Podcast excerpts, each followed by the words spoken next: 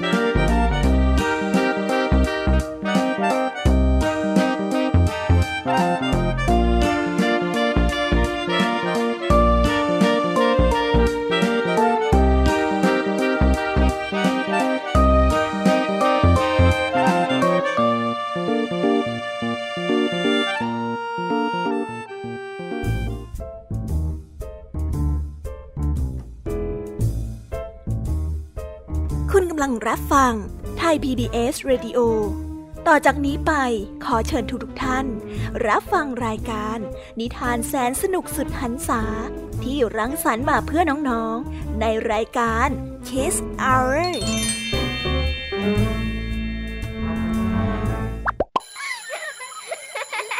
โรงเรียนเลิกแล้ว กลับบ้านพร้อมกับรายการ Kiss Hours โดยบรรยาชยโย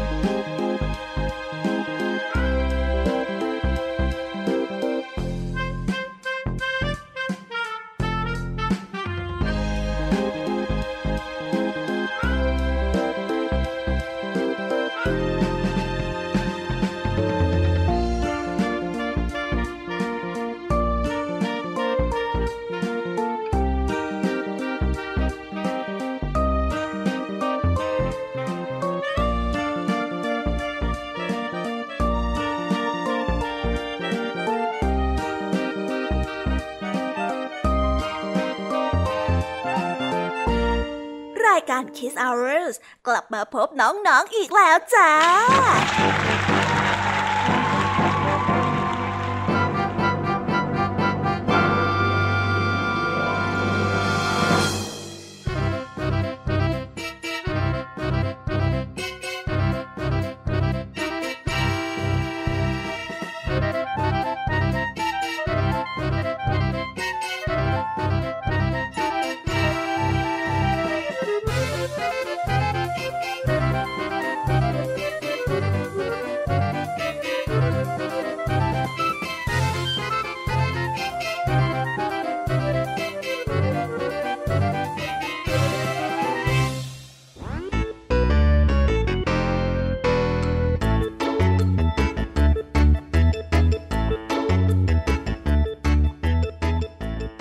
วัสดีน้องๆที่น่ารักชาวรายการคิสเอาร์ทุกๆคนนะคะ วันนี้พี่ยามีกับพองเพื่อน ก็ได้นำนิทานสนุกๆมาเล่าให้กับน้องๆได้ฟัง เพื่อเปิดจินตนาการ และตะลุยไปกับโลกแห่งนิทานกันอย่างสนุกสนานนั่นเอง น้องๆคงอยากจะรู้กันแล้วใช่ไหมล่ะคะ ว่านิทานที่พวกพี่ไปเตรียมมานั้นเนี่ยจะมีนิทานเรื่องอะไรกันบ้างงั้นเดี๋ยวพี่แอมมี่จะบอกกันเกริ่นไว้ พอให้เรียงน้ำย่อยกันไว้ก่อนนะ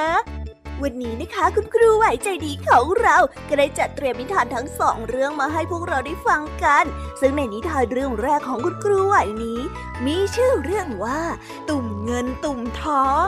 ต่อกันด้วยเรื่องสุนัขดำใจดี ส่วนเรื่องราวของนิทานทั้งสองเรื่องนี้จะเป็นอย่างไร น้องๆต้องไปรอติดตามรับฟังกันในช่วงของคุณครูไหวใจดีกันนะคะ พี่ยามีในวันนี้ก็ไม่ยอมน้อยหน้าคุณครูไหวค่ะ ได้จัดเตรียมนิทานทั้งสามเรื่องสามรสมาฝากพวกเรากัน ซึ่งในนิทานเรื่องแรกของพี่ยามีนี้ มีชื่อเรื่องว่า คนซื่อดีกว่า ต่อกันด้วยเรื่อง ขอยืมเงินหน่อย และปิดท้ายด้วยเรื่องกลอุบาย ส่วนเรื่องราวจะเป็นอย่างไรและจะสนุกสนานแค่ไหนนั้น น้องๆต้องไปรอติดตามรับฟังกันในช่วงของพี่ยามีเล่าให้ฟังกันนะคะ วันนี้ค่ะลุงทองดีกับเจ้าจอยของเราก็ได้จัดเตรียมนิทานสุภาษิตมาฝากพวกเรากันอีกเช่นเคย ซึ่งในวันนี้ก็ได้มากันในสำนวนที่ว่า หนังหน้าไฟ ส่วนเรื่องราวและความหมายของคำคำนี้จะเป็นอย่างไร น้องๆต้องไปรอติดตามรับฟังกันในช่วงของนิทานสุภาษิตจากลุงทองดีและก็เจ้าจอยตัวแสบของเรากันนะคะนิทานของพี่เด็กดีในวันนี้มากันในชื่อเรื่องว่า เด็กหญิงมะลิขี้โมโห ส่วนเรื่องราวจะเป็นอย่างไรและจะสนุกสนานมากแค่ไหน น้องๆต้องรอติดตามรับฟังกันในช่วงท้ายรายการกับพี่เด็กดีของเรากันนะคะ โอ้โห เป็นยังไงล่ะ แค่ได้ยินแค่ชื่อเรื่องนิทานก็น่าสนุกแล้วใช่ไหมล่ะคะเด็กๆ พี่ยามีก็ตื่นเต้นที่อยากจะรอฟังนิทานที่แสนสนุกที่พวกเรารออยู่ไม่ไหวแล้วล่ะค่ะ มีแต่เรื่องที่น่าฟังทั้งนั้นเลยนะคะเนี่ย เอาละค่ะ งั้นเรามาเตรียมตัวเตรียมใจไปให้พร้อมกับการไปตะลุยในโลกแห่งนิทานกันเลยดีกว่า ตอนนี้เนี่ยคุณครูไหวได้มารอน้องๆอยู่ที่หน้าห้องเรียนแล้วค่ะ ถ้าหากว่าน้องๆพร้อมกันแล้ว งั้นเรามานับถอยหลังพร้อมๆกันเลยดีกว่าค่ะสามสองหนึ่ง let's go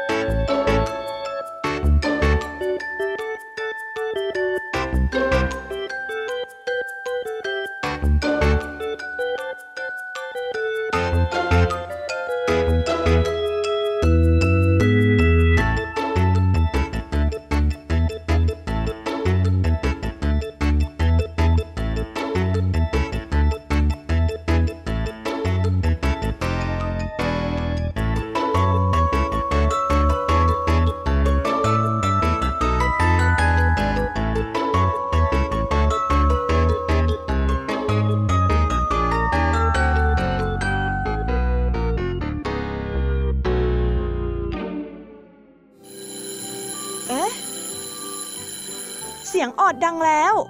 อุ้ยต้องไปเข้าเรียนแล้วล่ะค่ะ ไม่รอช้า เราไปหาคู่ไหวกันเถอะ ไปกันเลย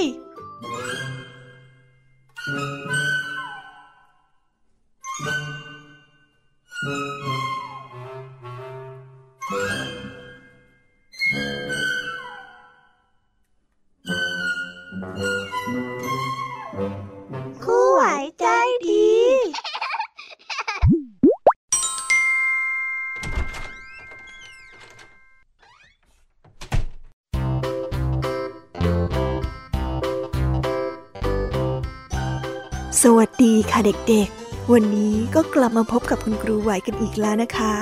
และแน่นอนค่ะว่ามาพบกับคุณครูไหวก็ต้องมาพบกับนิทานที่แสนสนุกด้วยกันสองเรื่อง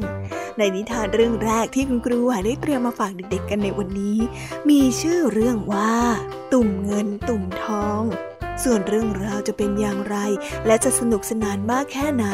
ตุ่มเงินกับตุ่มทองเนี่ยจะมาเกี่ยวข้องอะไรกับนิทานเรื่องนี้ งั้นเราไปติดตามรับฟังพร้อมๆกันได้เลยค่ะ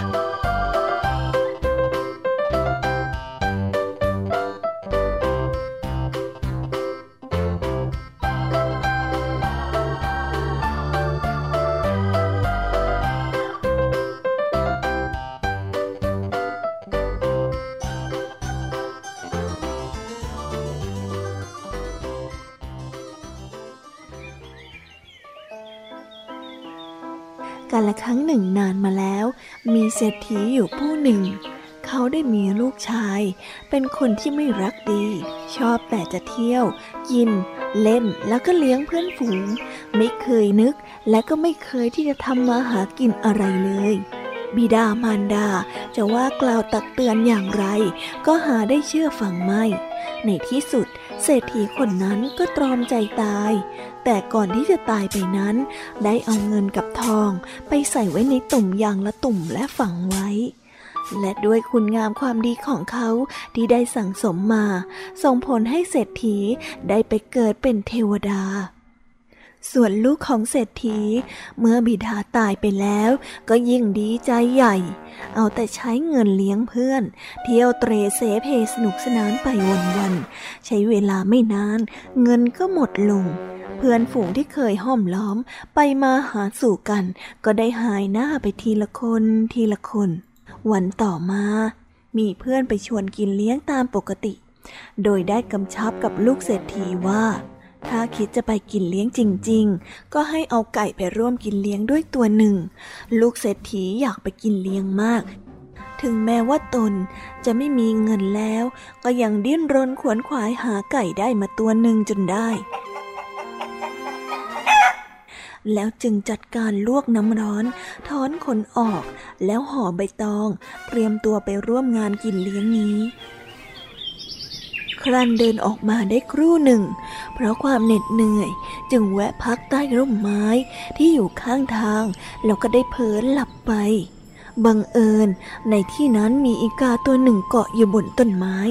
ได้กลิ่นเนื้อที่โชยออกมาจากใบตอง มันจึงได้บินลงมาแล้วก็ชอบเอาห่อใบตองนั้นไป เขาจึงต้องไปงานกินเลี้ยงมือเปล่า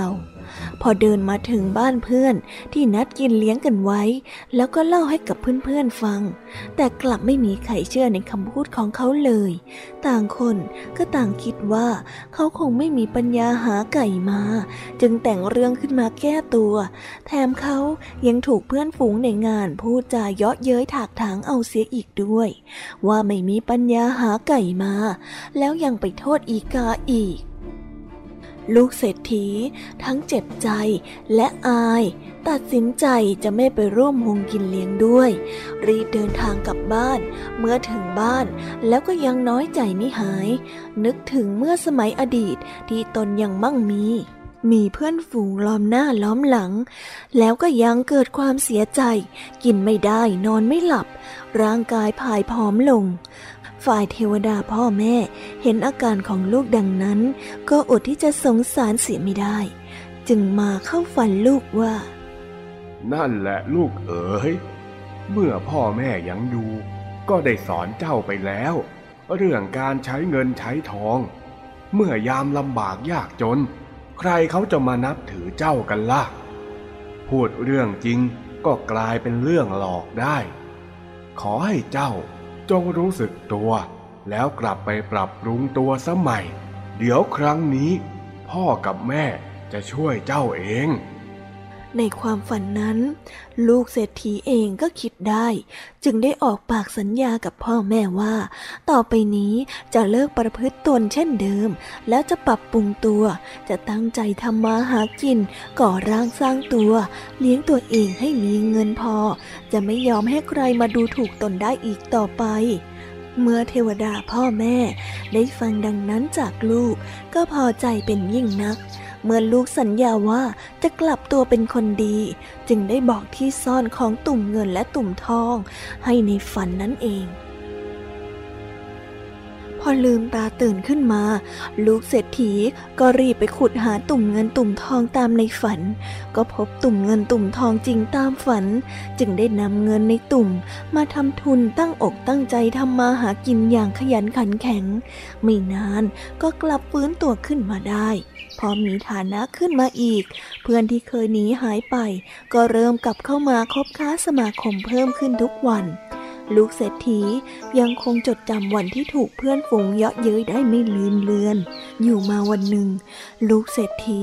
ได้เห็นโอกาสจึงชวนเพื่อนมากินเลี้ยง เหมือนเมื่อยังร่ำรวยอย่างแต่ก่อน เพื่อนฝูงต่างก็มากันพร้อมหน้าพร้อมตากัน และในขณะที่กินเลี้ยงกันอยู่อย่างสนุกสนานเฮฮากันอยู่นั้น ลูกเศรษฐีได้นำมีดเหี้ยนๆที่มีแต่ด้ามเท่านั้น มาให้เพื่อนดูเล่มหนึ่ง พร้อมกับพูดขึ้นมาว่าแหมมันอัศจรรย์จริง ๆ เลยเนี่ย มีดเล่มนี้เพิ่งซื้อมาใหม่แท้ๆทิ้งไว้แค่ข้ามคืน หนูกลับมากัดเสียหมดจนเหลือแค่เท่านี้เอง บรรดาเพื่อนฝูงทั้งหลาย เมื่อได้ยินดังนั้น ก็รับคำเชื่อตามคำพูด บางคนก็ประสมลมว่า เป็นจริงเหมือนที่เพื่อนพูดเลย หนูนี่มันร้ายกาจนัก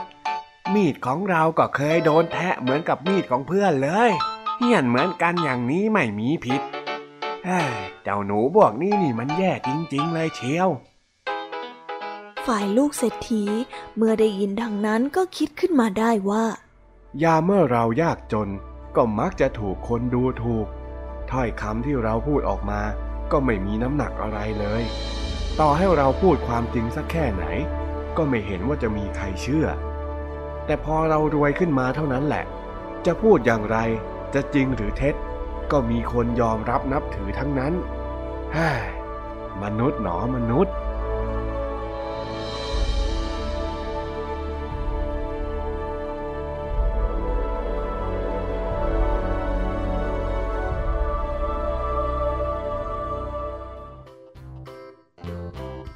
ก็ได้จบกันไปแล้วนะสำหรับนิทานของคุณครูไหวในเรื่องที่สองเป็นยังไงกันบ้างคะ จากที่ได้ฟังกันไปแล้วเนี่ย จะเห็นได้ว่าเจ้าลูกเศรษฐีเนี่ย แต่ก่อนเคยเป็นคนที่เซเพล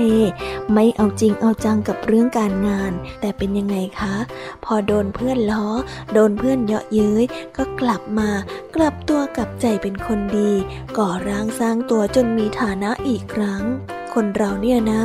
ทำผิดพลาดก็ต้องกลับมาดีอีกครั้งได้เหมือนกันค่ะเอาเป็นว่าในตอนนี้เนี่ย พี่แยมมี่ในช่วงต่อไปกำลังรอเด็กๆกันอยู่แล้วละค่ะ งั้นเอาเป็นว่าคุณครูก็ขอส่งต่อช่วงเวลานี้ให้กับพี่แยมมี่กันเลยนะคะ และวันนี้คุณครูก็ต้องขอกล่าวคำว่า สวัสดีค่ะ บ๊ายบาย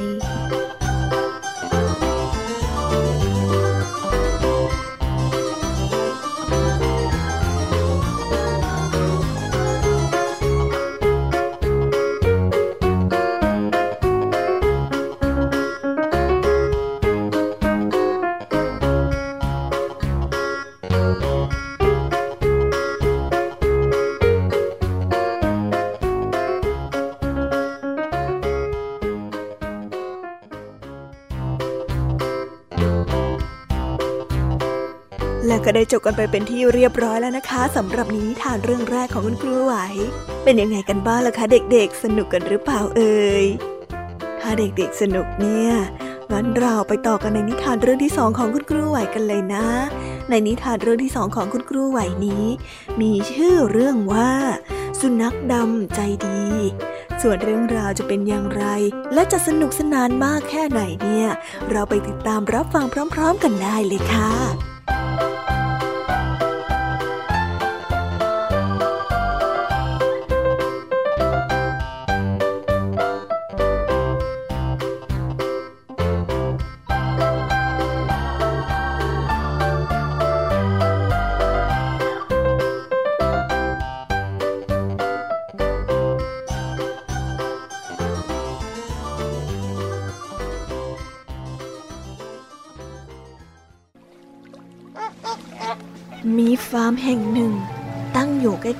กับแม่น้ำสายหนึ่ง ที่ฟาร์มแห่งนี้เลี้ยงสัตว์ต่างๆ ไว้มากมายหลายชนิด วันหนึ่งมีจระเข้ตัวหนึ่งขึ้นมาจากน้ำแล้วตรงเข้าจับลูกสุนัขไปกินเป็นอาหาร ก่อนที่จะคลานกลับลงไป แม่สุนัขนั้นได้เห็น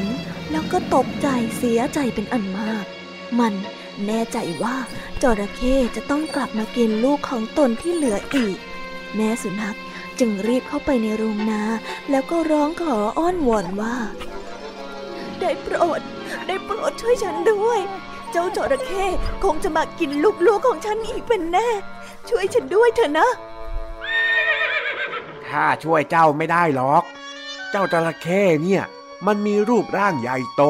แถมยังนิสัยดุร้ายมาก ถ้าหากว่าข้าเข้าไป แล้วมันกัดข้าขึ้นมาเนี่ย ใครจะรับผิดชอบล่ะ ใช่แล้วใช่แล้ว เราไม่กล้าไปทำอะไรแบบนั้นหรอก ขอโทษด้วยนะ ไม่ว่าจะร้องขอหรืออ้อนวอนยังไง ก็ไม่มีสัตว์ตัวใด ยอมช่วยแม่สุนัขเลย แถมยังพูดจาปัดความช่วยเหลือออกไป แม่สุนัขจึงไปหาลา แต่ลาก็ปฏิเสธเช่นกัน ทำให้แม่สุนัขรู้สึกสิ้นหวัง มัน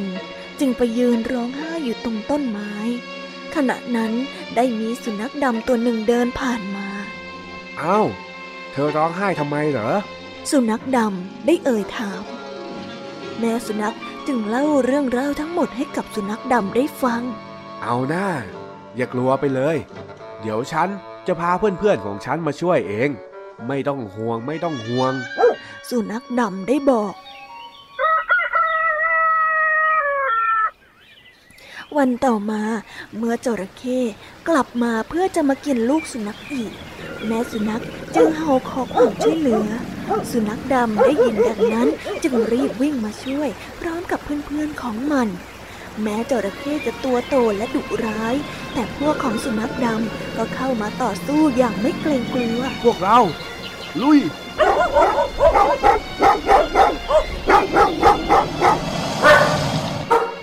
สุนัขบางตัวต้องตายไประหว่างการต่อสู้ แต่ตัวที่เหลือก็ยังคงต่อสู้กับจระเข้นั้นต่อไปอย่างกล้าหาญจระเข้ถูกพวกสุนัขกัดได้รับบาดเจ็บสาหัส จนทนไม่ไหวและก็ได้หนีลงไปในน้ำ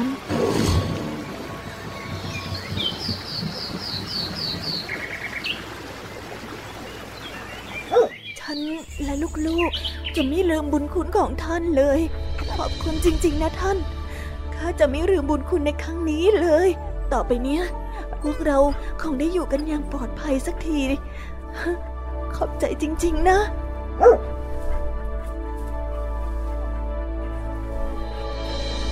แม่สุนัขกล่าวอย่างซาบซึ้งใจ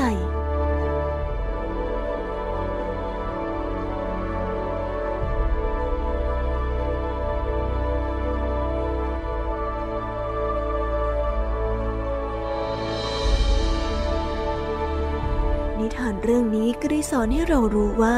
เพื่อนที่ยื่นมือเข้ามาช่วยเหลือในยามทุกข์ยาก คือเพื่อนที่แท้จริง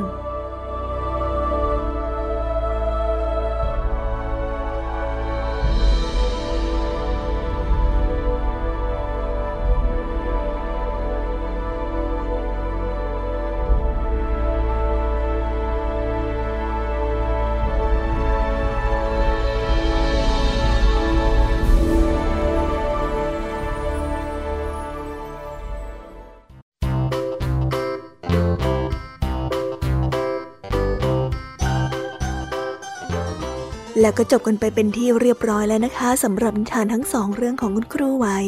เป็นยังไงกันบ้างล่ะคะเด็กๆ วันนี้เนี่ยสนุกจุใจกันหรือเปล่าเอ่ย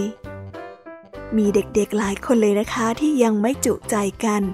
งั้นเราไปต่อกันในนิทานช่วงต่อไปกันเลยดีกว่าไหมคะเอาละค่ะ งั้นเราไปต่อกันในนิทานช่วงต่อไปกับช่วงพี่ยามีเล่าให้ฟังกันเลยนะคะ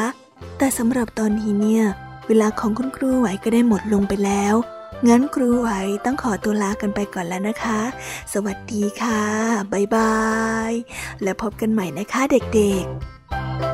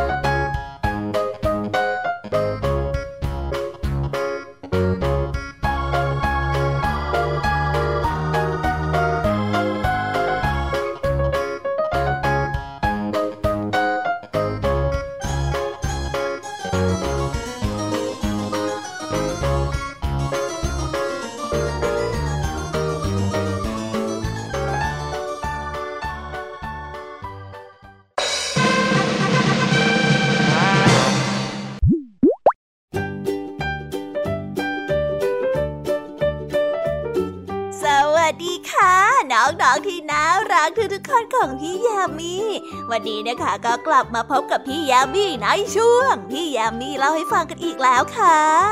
แล้ววันนี้นะคะ มาพบกับพี่ยามีแบบนี้ก็ต้องมาพบกับนิทานที่แสนสนุกทั้งสามเรื่องสามรสกันอีกเช่นเคย ซึ่งในนิทานเรื่องแรกของพี่ยามีที่พี่ยามีได้เตรียมมาฝากน้องๆกันนั้น มีชื่อเรื่องว่า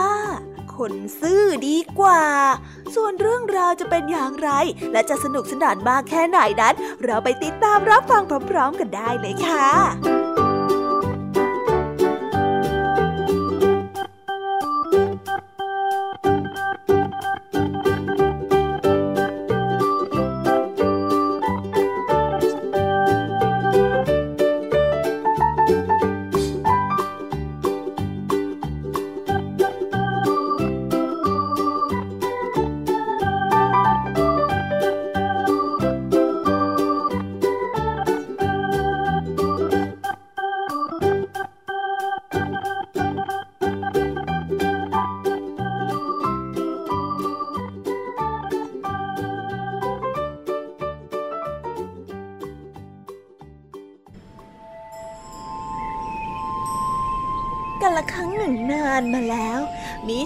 ายสามคนซึ่งเป็นเพื่อนรักกัน อยู่มาวันหนึ่งก็ได้ชวนกันไปเที่ยวที่เมืองอื่น พอเดินทางไปได้สักครึ่งทาง ก็เจอเข้ากับเงิน แล้วเขาก็ได้เก็บเงินนั้นไว้ชายอีกคนหนึ่ง คิดไม่ซื่อกับเพื่อนอีกคน โดยการออกเสียงว่า คนคดกับคนซื่ออย่างไหนจะดีกว่ากัน เพื่อนอีกคนบอกว่า คนซื่อดีกว่า แต่อีกสองคนที่ได้วางแผนกันไว้ว่าคนคดดีกว่า สรุปแล้วสองคนนี้ใครจะชนะ เลยไม่แบ่งเงินให้เพื่อน คนที่บอกว่าคนซื่อดีกว่า ส่วนเงินที่คนคดโกงทั้งสองเก็บได้นั้น หลังจากเก็บไปแล้วก็ใช้แป๊บเดียวก็หมด ในระหว่างทางการเดินทางก็ได้พบกับหมู่บ้านร้างแห่งหนึ่ง คนซื่อที่ถูกรังแกฝันว่าเห็นองค์เทพ องค์เทพนั้นได้มาบอกกับเขาว่า มีพระธิดาทรงป่วย ด้วยคำสาปจากชาวนาที่ยากจน ไม่มีน้ำจะทำนาและก็ได้โกรธเจ้าหญิง จึงได้สาปให้เจ้าหญิงเป็นโรคที่ไม่มีใครรักษาได้ วิธีรักษาก็คือ เอาฟืนมาสามมัด ไปเผาก้อนหินก้อนใหญ่ ๆ ที่อยู่ใกล้ๆเมือง พอหินได้ไหม้แล้วก็จะกลายเป็นน้ำ หากชาวบ้านได้ทำนาตามเดิม อาการของเทพธิดาก็จะหายจากการป่วย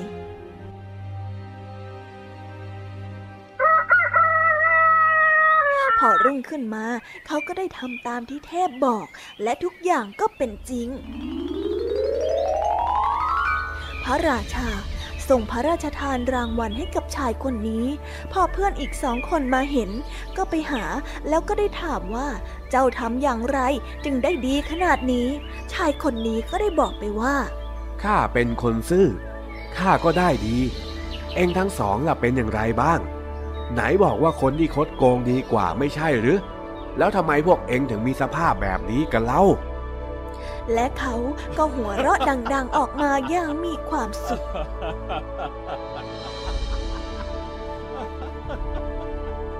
นิทานเรื่องนี้ก็ได้สอนให้เรารู้ว่า ความซื่อสัตย์ให้คุณค่าที่ยั่งยืนกว่าการคดเกิงค่ะ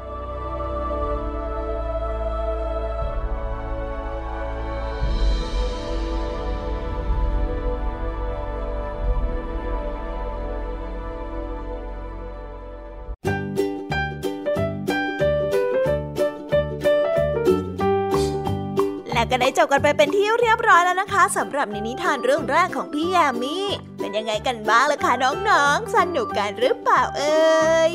ถ้าน้องๆสนุกเนี่ยงั้นเราไปต่อกันในนิทานเรื่องที่สองแบบไม่รอช้ากันเลยดีกว่าไหมคะ ในนิทานเรื่องที่สองนี้ มีชื่อเรื่องว่า ขอยืมเงินหน่อย ส่วนเรื่องราวจะเป็นอย่างไร และจะสนุกสนานแค่ไหน และจุดจบของเรื่องนี้จะเป็นอย่างไร เราไปติดตามรับฟังกันได้เลยค่ะ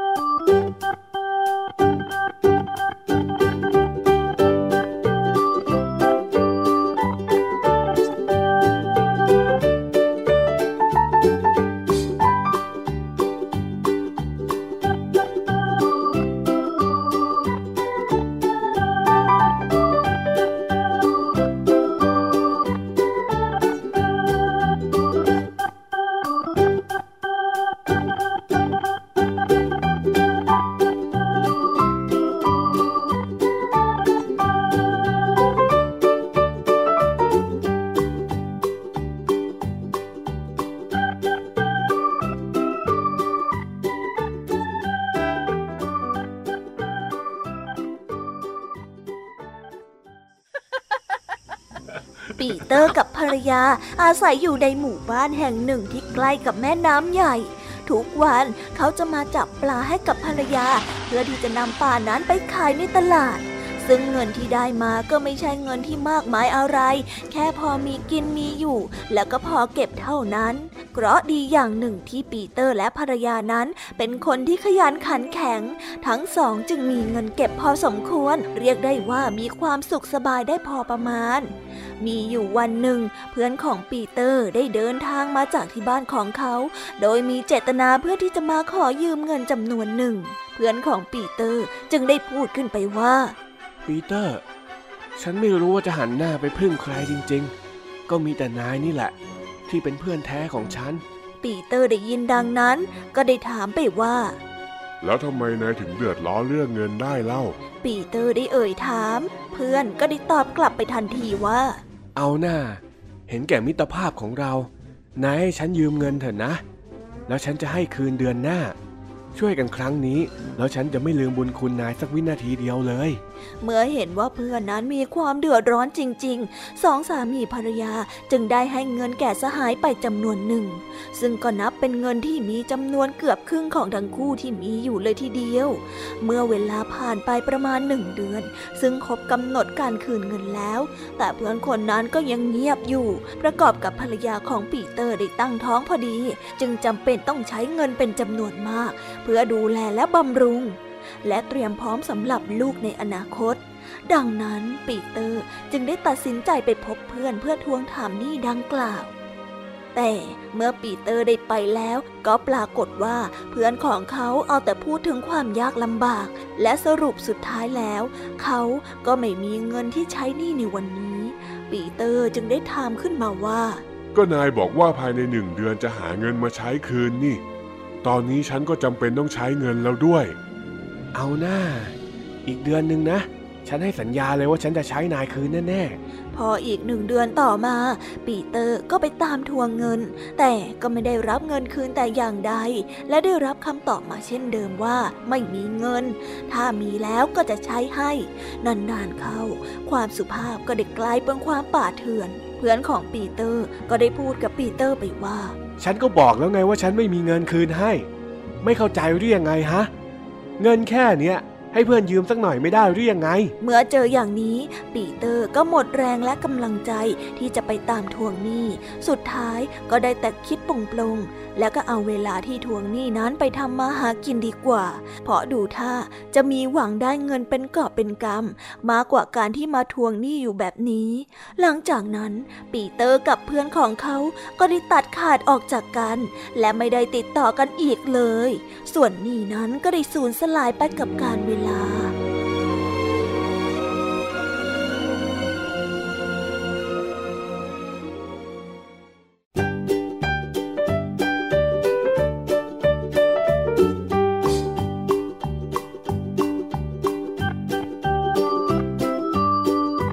ละก็ได้เจอกันไปเป็นที่เรียบร้อยแล้วนะสำหรับนิทานเรื่องที่สองของพี่แยมมี่ โอ้ยเผอแค่แป๊บเดียวจบนิทานทั้งสองเรื่องของพี่แยมมี่กันลงไปแล้วล่ะคะเนี่ย แต่ว่าไม่เป็นไรค่ะน้องๆ พี่แยมมี่รู้อยู่แล้วว่ายังไม่จุใจน้องๆกันอย่างแน่นอน งั้นเราไปต่อกันในนิทานเรื่องที่สามกันต่อเลยนะคะ ในนิทานเรื่องที่สามของพี่แยมมี่นี้ มีชื่อเรื่องว่ากลอุบาย ส่วนเรื่องราวของนิทานเรื่องนี้จะเป็นอย่างไร กลอุบายที่ว่าจะน่าสนใจมากแค่ไหน งั้นเราไปติดตามรับฟังพร้อมๆกันได้เลยค่ะ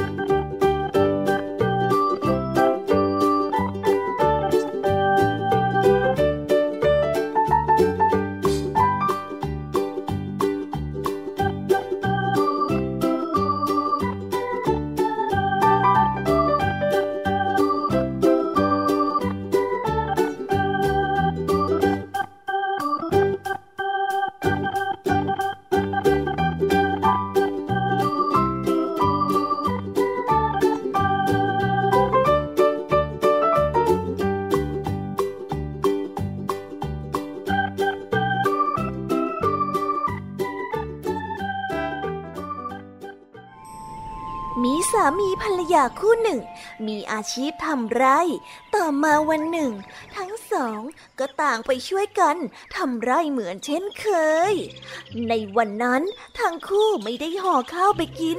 คิดว่าจะกลับไปกินข้าวที่บ้านกัน พอถึงช่วงบ่ายสองสามีภรรยาก็ชวนกันกลับบ้าน เมื่อถึงบ้านสามีจึงได้พูดกับภรรยาว่า นี่น้องจ๋าวันเนี้ย เรารีบไปหาข้าวปลามากินกันเถอะทำงานมาทั้งวัน พี่เนี่ยหิวมากๆเลย ฝ่ายภรรยานั้นเป็นคนที่ขี้เกียจไม่ชอบทำงานอยู่เป็นทุน จึงพลอยไม่ชอบหุงหาอาหารไปด้วย เมื่อได้ยินสามีพูดขึ้นมา จึงเดินเข้าไปยังห้องครัว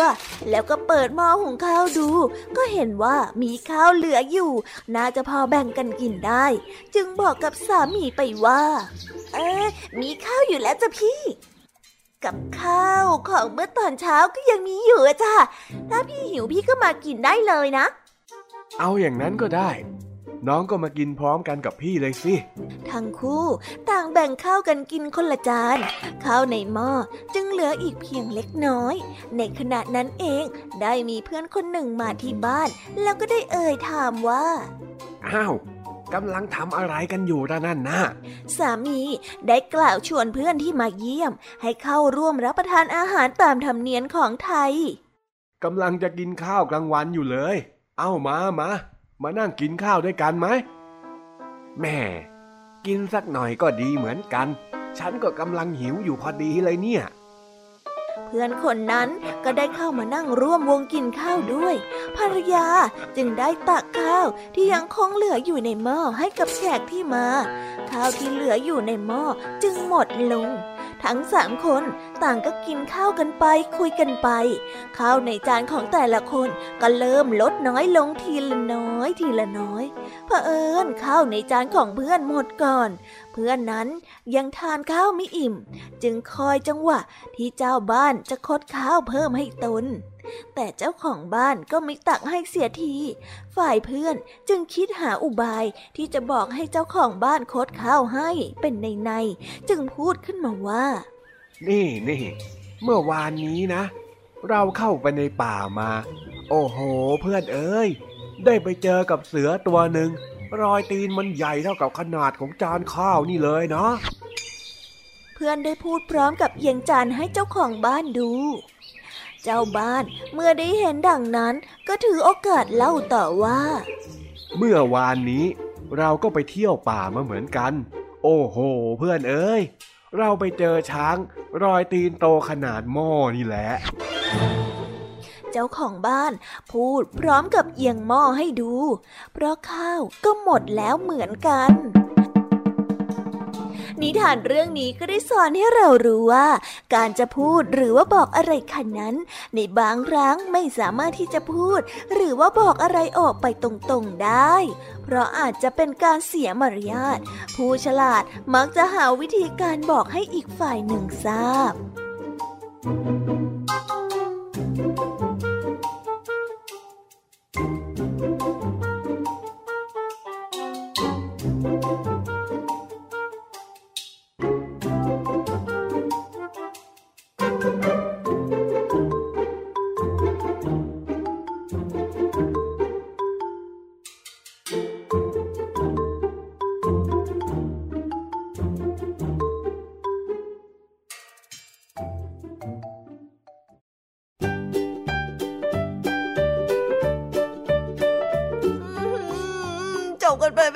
ยบร้อยแล้วนะสำหรับนิทานทั้งสามเรื่องของพี่ยามี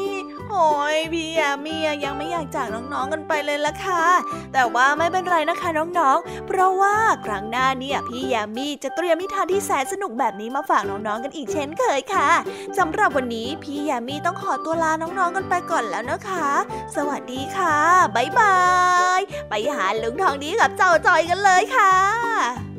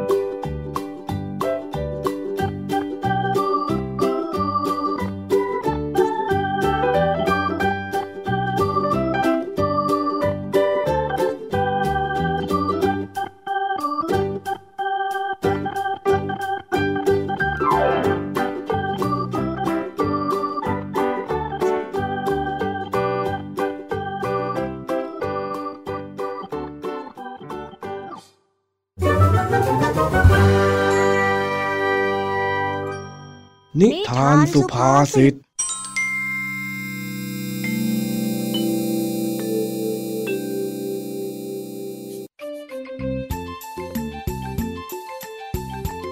ี่โรงเรียน วันนี้เป็นเวรของเจ้าจ้อยกับเจ้าแดง ที่ต้องเป็นคนให้อาหารไก่ ซึ่งเป็นหน้าที่ของนักเรียนชั้นป .3 ทำให้ต้องกลับบ้านช้า เจ้าแดงจึงเอาแต่บ่นบ่นบ่นเพราะกลัวว่าจะกลับไปดูการ์ตูนไม่ทัน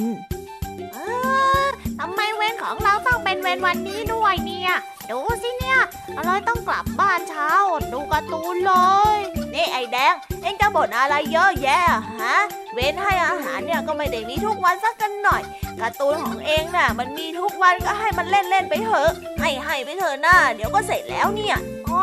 ก็ข้าอยากจะกลับแล้วนี่วะเนี่ยวันเนี้ยตอนพระเอกกำลังจะสู้กับหัวหน้าผู้ร้ายด้วยนะไอ้จอย เอ็งให้ากลับไปก่อนไม่ได้หรอนะนะนะนะนะนะเอาแล้วถ้าครูมาถามว่าทำไมเองถึงไม่ช่วยข้าเองจะให้ข้าตอบว่ายังไงกันล่ะไม่มีมีครูคนไหนมาหรอกป่านเนี้ยครูก็กลับกันหมดแล้วล่ะหรือถ้ามีครูมาถาม เอ็งก็บอกไปว่าข้าป่วยก็จบแล้วเห็นแม่ง่ายจะตาย แล้วทำไมข้าต้องมาเล่นหนังหน้าไฟให้เองด้วยล่ะ แบบเนี้ยข้าก็เดือดร้อนนะเว้ยเฮ้ยอะไรหนังไฟหนังไฟอะไรนะหนังหน้าไฟไง หนังหน้าไฟมันเป็นสำนวนไทย ที่หมายถึงคนที่ต้องรับความเดือดร้อน ก่อนคนที่เป็นสาเหตุของเรื่องยังไงล่ะ ดูสิ มันคุ้มกันไหมเนี่ย โอ้โหเดี๋ยวนะหน่อยเดียวเองนะ เดี๋ยวค่ะ เป็นคนรับผิดชอบเองก็ได้นะนะนะนะนะนะนะนะนี่คราวก่อนที่โดนครูพลตี เรื่องที่เองมาลอกข้อสอบข้าข้ายังเจ็บไม่หายเลยนะ นี่เองจะชวนข้าทำผิดอีกแล้วเหรอไอ้แดงถ้าเกิดอะไรขึ้นเองบอก ครูไปเลยว่าข้าโดดไปไม่เกี่ยวข้องกับเอง โอเคไหมอ่าเออเอองั้นเองก็กลับไปก่อนเลยก็ได้ เหลืออีกแค่นิดเดียวเดี๋ยวข้าทำต่อเอง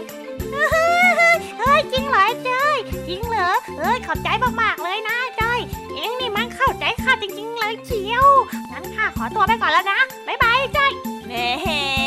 ทีเนี้ยเราไว้เชียวนะไอ้แดงลาลาลาลากลับบ้านไปก่อนนะลาลาลากลับบ้าน ไปดูการ์ตูนแล้วลาลาลาลาลาหลังจากที่เจ้าแดงกลับบ้าน เจ้าจ้อยจึงตรวจดูล้าวไก่คนเดียว แล้วหลังจากนั้น ครูพลก็ได้เดินผ่านมาเห็นเข้าพอดี ตอนแรกเจ้าจ้อยจะบอกกับครูพลว่าเจ้าแดงนั้นได้หนีกลับบ้าน แต่ด้วยความที่เห็นใจเพื่อน เจ้าจ้อยเลยพยายามที่จะโกหกครูพล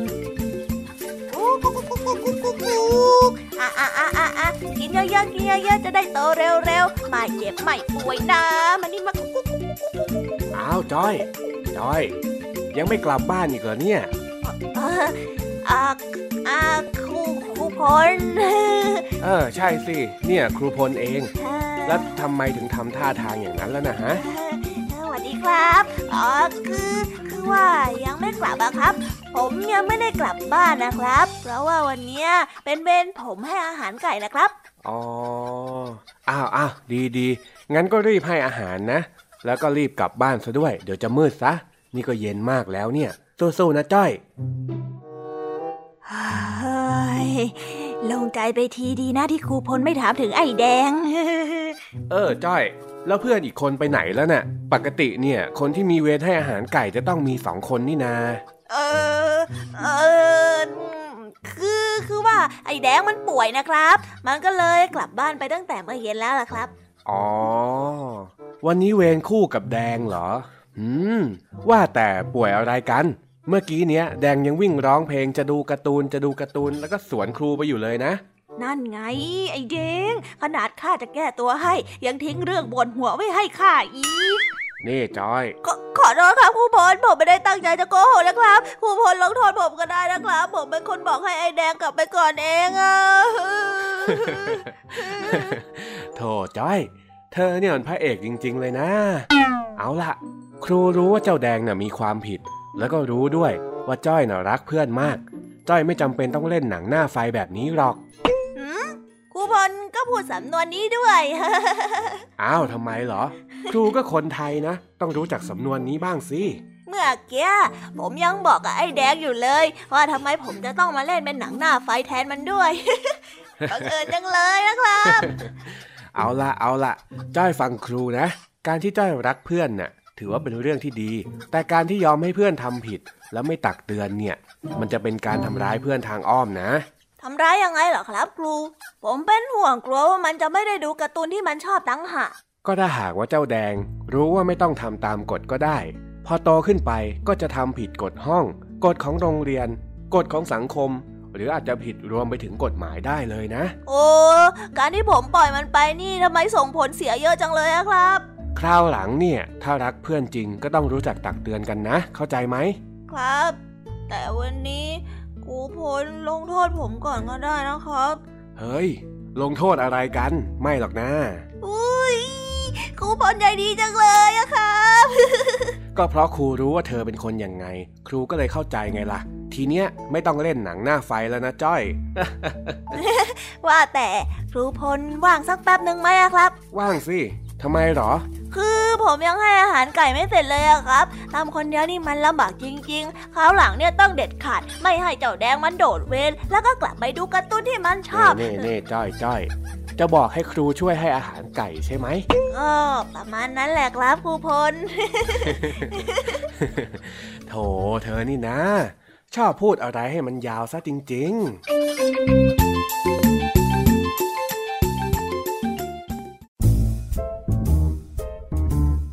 นิทานเด็กดี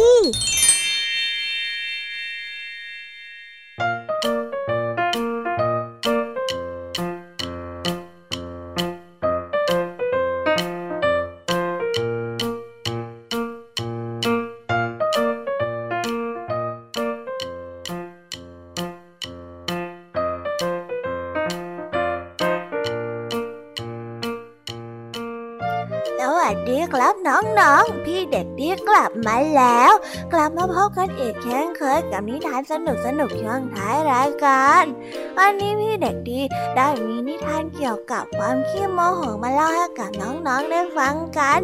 น้องๆอยากจะรู้กันแล้วหรือยังเอ่ยว่าเรื่องราวจะเป็นยังไง ถ้าน้องๆอยากจะรู้กันแล้ว งั้นเราไปฟังนิทานเรื่องนี้พร้อมๆกันเลยครับ ในนิทานชื่อเรื่องว่า เด็กหญิงมะลิขี้โมโห เ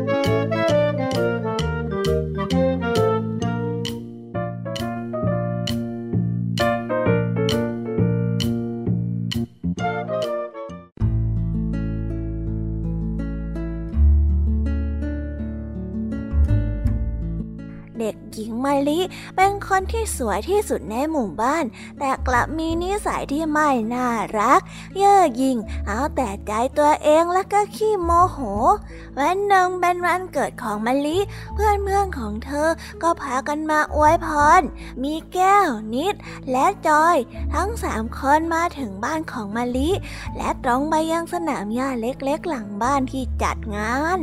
ในส่วนนั้นมะลิได้นั่งอยู่ใต้ต้นไม้ เพื่อนๆได้เข้ามาให้ของขวัญกับเธอ มีว่าว มีครงกระดาษ แล้วก็ตุ๊กตาเต้นระบำ แล้วก็ภาพมังกร เมื่อเห็นแบบนั้นแทนที่จะรู้สึกพึงพอใจแล้วก็ขอบคุณสำหรับของขวัญ แต่เด็กหญิงมะลินั้นกลับลุกขึ้นแล้วก็กระทืบเท้า โบกมือไปมาด้วยความโมโหก่อนจะพูดขึ้นมาว่า ของขวัญอะไรกัน ไม่มีค่าเลยสักนิด ไม่เหมาะจะเอามาให้คนอย่างฉันหรอก เอาออกไปให้พ้นนะ เอาออกไปเลย เมื่อมาลิพูดแบบนั้นเพื่อนเพื่อนจึงหยิบของขึ้น แล้วก็วิ่งจากไป ระหว่างที่วิ่ง จอยก็ได้ทำผ้ามังกรตกพื้น แต่จอยกลับไม่รู้ตัวจึงยังคงวิ่งต่อไป เมื่อเพื่อนไปกันหมดแล้วมาลิกลับรู้สึกเหงาขึ้นมาจึงได้ตะโกนเรียกเพื่อนๆให้กลับมา แต่ไม่มีใครกลับมาแล้วตอนนั้นเอง มารีก็ได้สังเกตเห็นว่ามีอะไรตกอยู่บนพื้น เธอได้ก้มเก็บมัน แล้วก็พบว่าเป็นรูปมังกร แล้วก็ได้ตกใจเป็นอย่างมากเมื่อมังกรในภาพนั้นพูดได้ มันได้พูดกับเธอว่า เธอน่ะเป็นเด็กผู้หญิงที่เย่อหยิ่ง แข็งกระด้าง และเจ้าอารมณ์อย่างร้ายกาจช่างไม่น่ารักเอาซะเลย ความรูปฉันลงเดี๋ยวนี้นะ ฉันไม่อยาก มาลิเองก็ไม่อยากจะเห็นมังกรปากร้าย จึงได้ความรูปหลงตามที่มังกรต้องการ ภาพที่ปรากฏอีกด้าน กลับเป็นหน้าตาของเด็กผู้หญิงที่หน้าตาบูดบึ้งโกรธขึง มองดูแล้วไม่น่ารัก เออรูปอะไรน่ากินขนาดนี้เนี่ย เอ๊ะ นี่มันไม่ใช่รูปภาพนี่นะ นี่มันกระจกต่างหากงั้นนี่ก็คือตัวฉันเองสินะเออน่าเกลียดยังเลยอะ ใช่แล้ว เห็นไหมว่าเธอทำหน้าบูดแบบนั้นไม่น่ารักเลย ยิ้มหน่อยเถอะนะ เสียงตอบของเพื่อนดังอยู่ใกล้ๆ พวกเธอยังไม่ได้จากไปไหนแค่ซ่อนตัวอยู่หลังพุ่มไม้ใกล้ๆนี่เอง เมื่อเห็นเพื่อนๆมาลิจึงได้ยิ้มออกมา ภาพในกระจกนั้นก็ได้กลายเป็นผู้หญิงที่แจ่มใสน่ารักคนหนึ่งมะลิได้เสียใจที่เป็นคนขี้โมโห เธอได้ขอโทษเพื่อนๆ แล้วก็ขอร้องให้เพื่อนๆนั้น อยู่ร่วมงานวันเกิดของเธอต่อ ซึ่งเพื่อนๆก็ได้ตกลง นิทานเรื่องนี้ก็ได้สอนให้เรารู้ว่า การเป็นคนขี้โมโหและนิสัยไม่ดี จะทำให้เพื่อนๆไม่อยากคบ และสุดท้ายก็จะกลายเป็นคนที่ไม่น่ารักที่ไม่มีเพื่อนคบครับ แล้วก็ได้จบกันไปแล้วนะครับสำหรับนิทานของพี่เด็กดี ที่ได้เตรียมมาเล่าให้กับน้องๆฟังกันในวันนี้ เป็นยังไงกันบ้างล่ะครับ การเป็นคนที่ขี้โมโห และชอบใช้อารมณ์กับคนรอบข้างเนี่ยไม่ดีเลยนะ น้องๆอย่าเอาเป็นยังอย่างกันนะครับ ดีนะ ที่มะลิเนี่ยรู้จักขอโทษเพื่อนๆ แล้วก็ทำเรื่องราวจบลงได้ด้วยดี แล้วอันนี้ก็หมดเวลาของช่วงพี่เด็กดีกันไปแล้ว เอาไว้พบกันใหม่ในวันหน้านะสำหรับวันนี้พี่เด็กดีก็ต้องขอตัวลากันไปก่อนแล้วล่ะครับบายบายครับ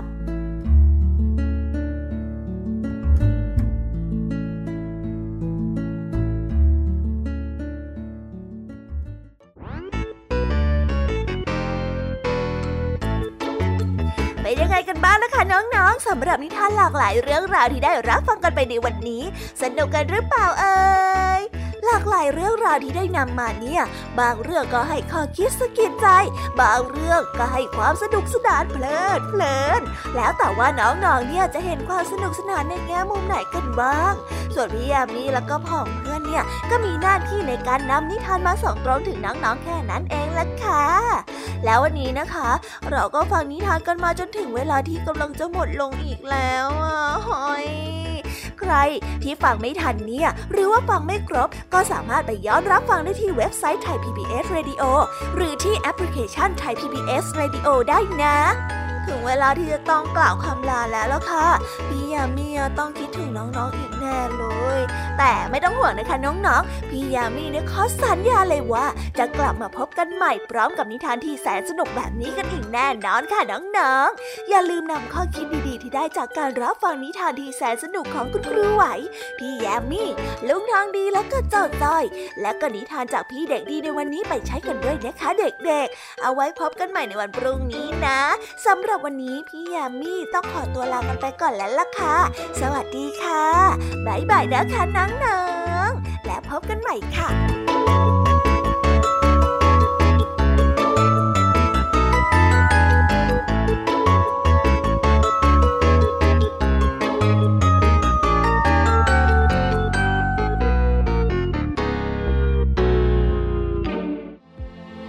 ติดตามรับฟังรายการย้อนหลังได้ที่ เว็บไซต์และแอปพลิเคชันไทย PBS Radio ไทย PBS Radio วิทยุข่าวสารสาระ เพื่อสาธารณะและสังคม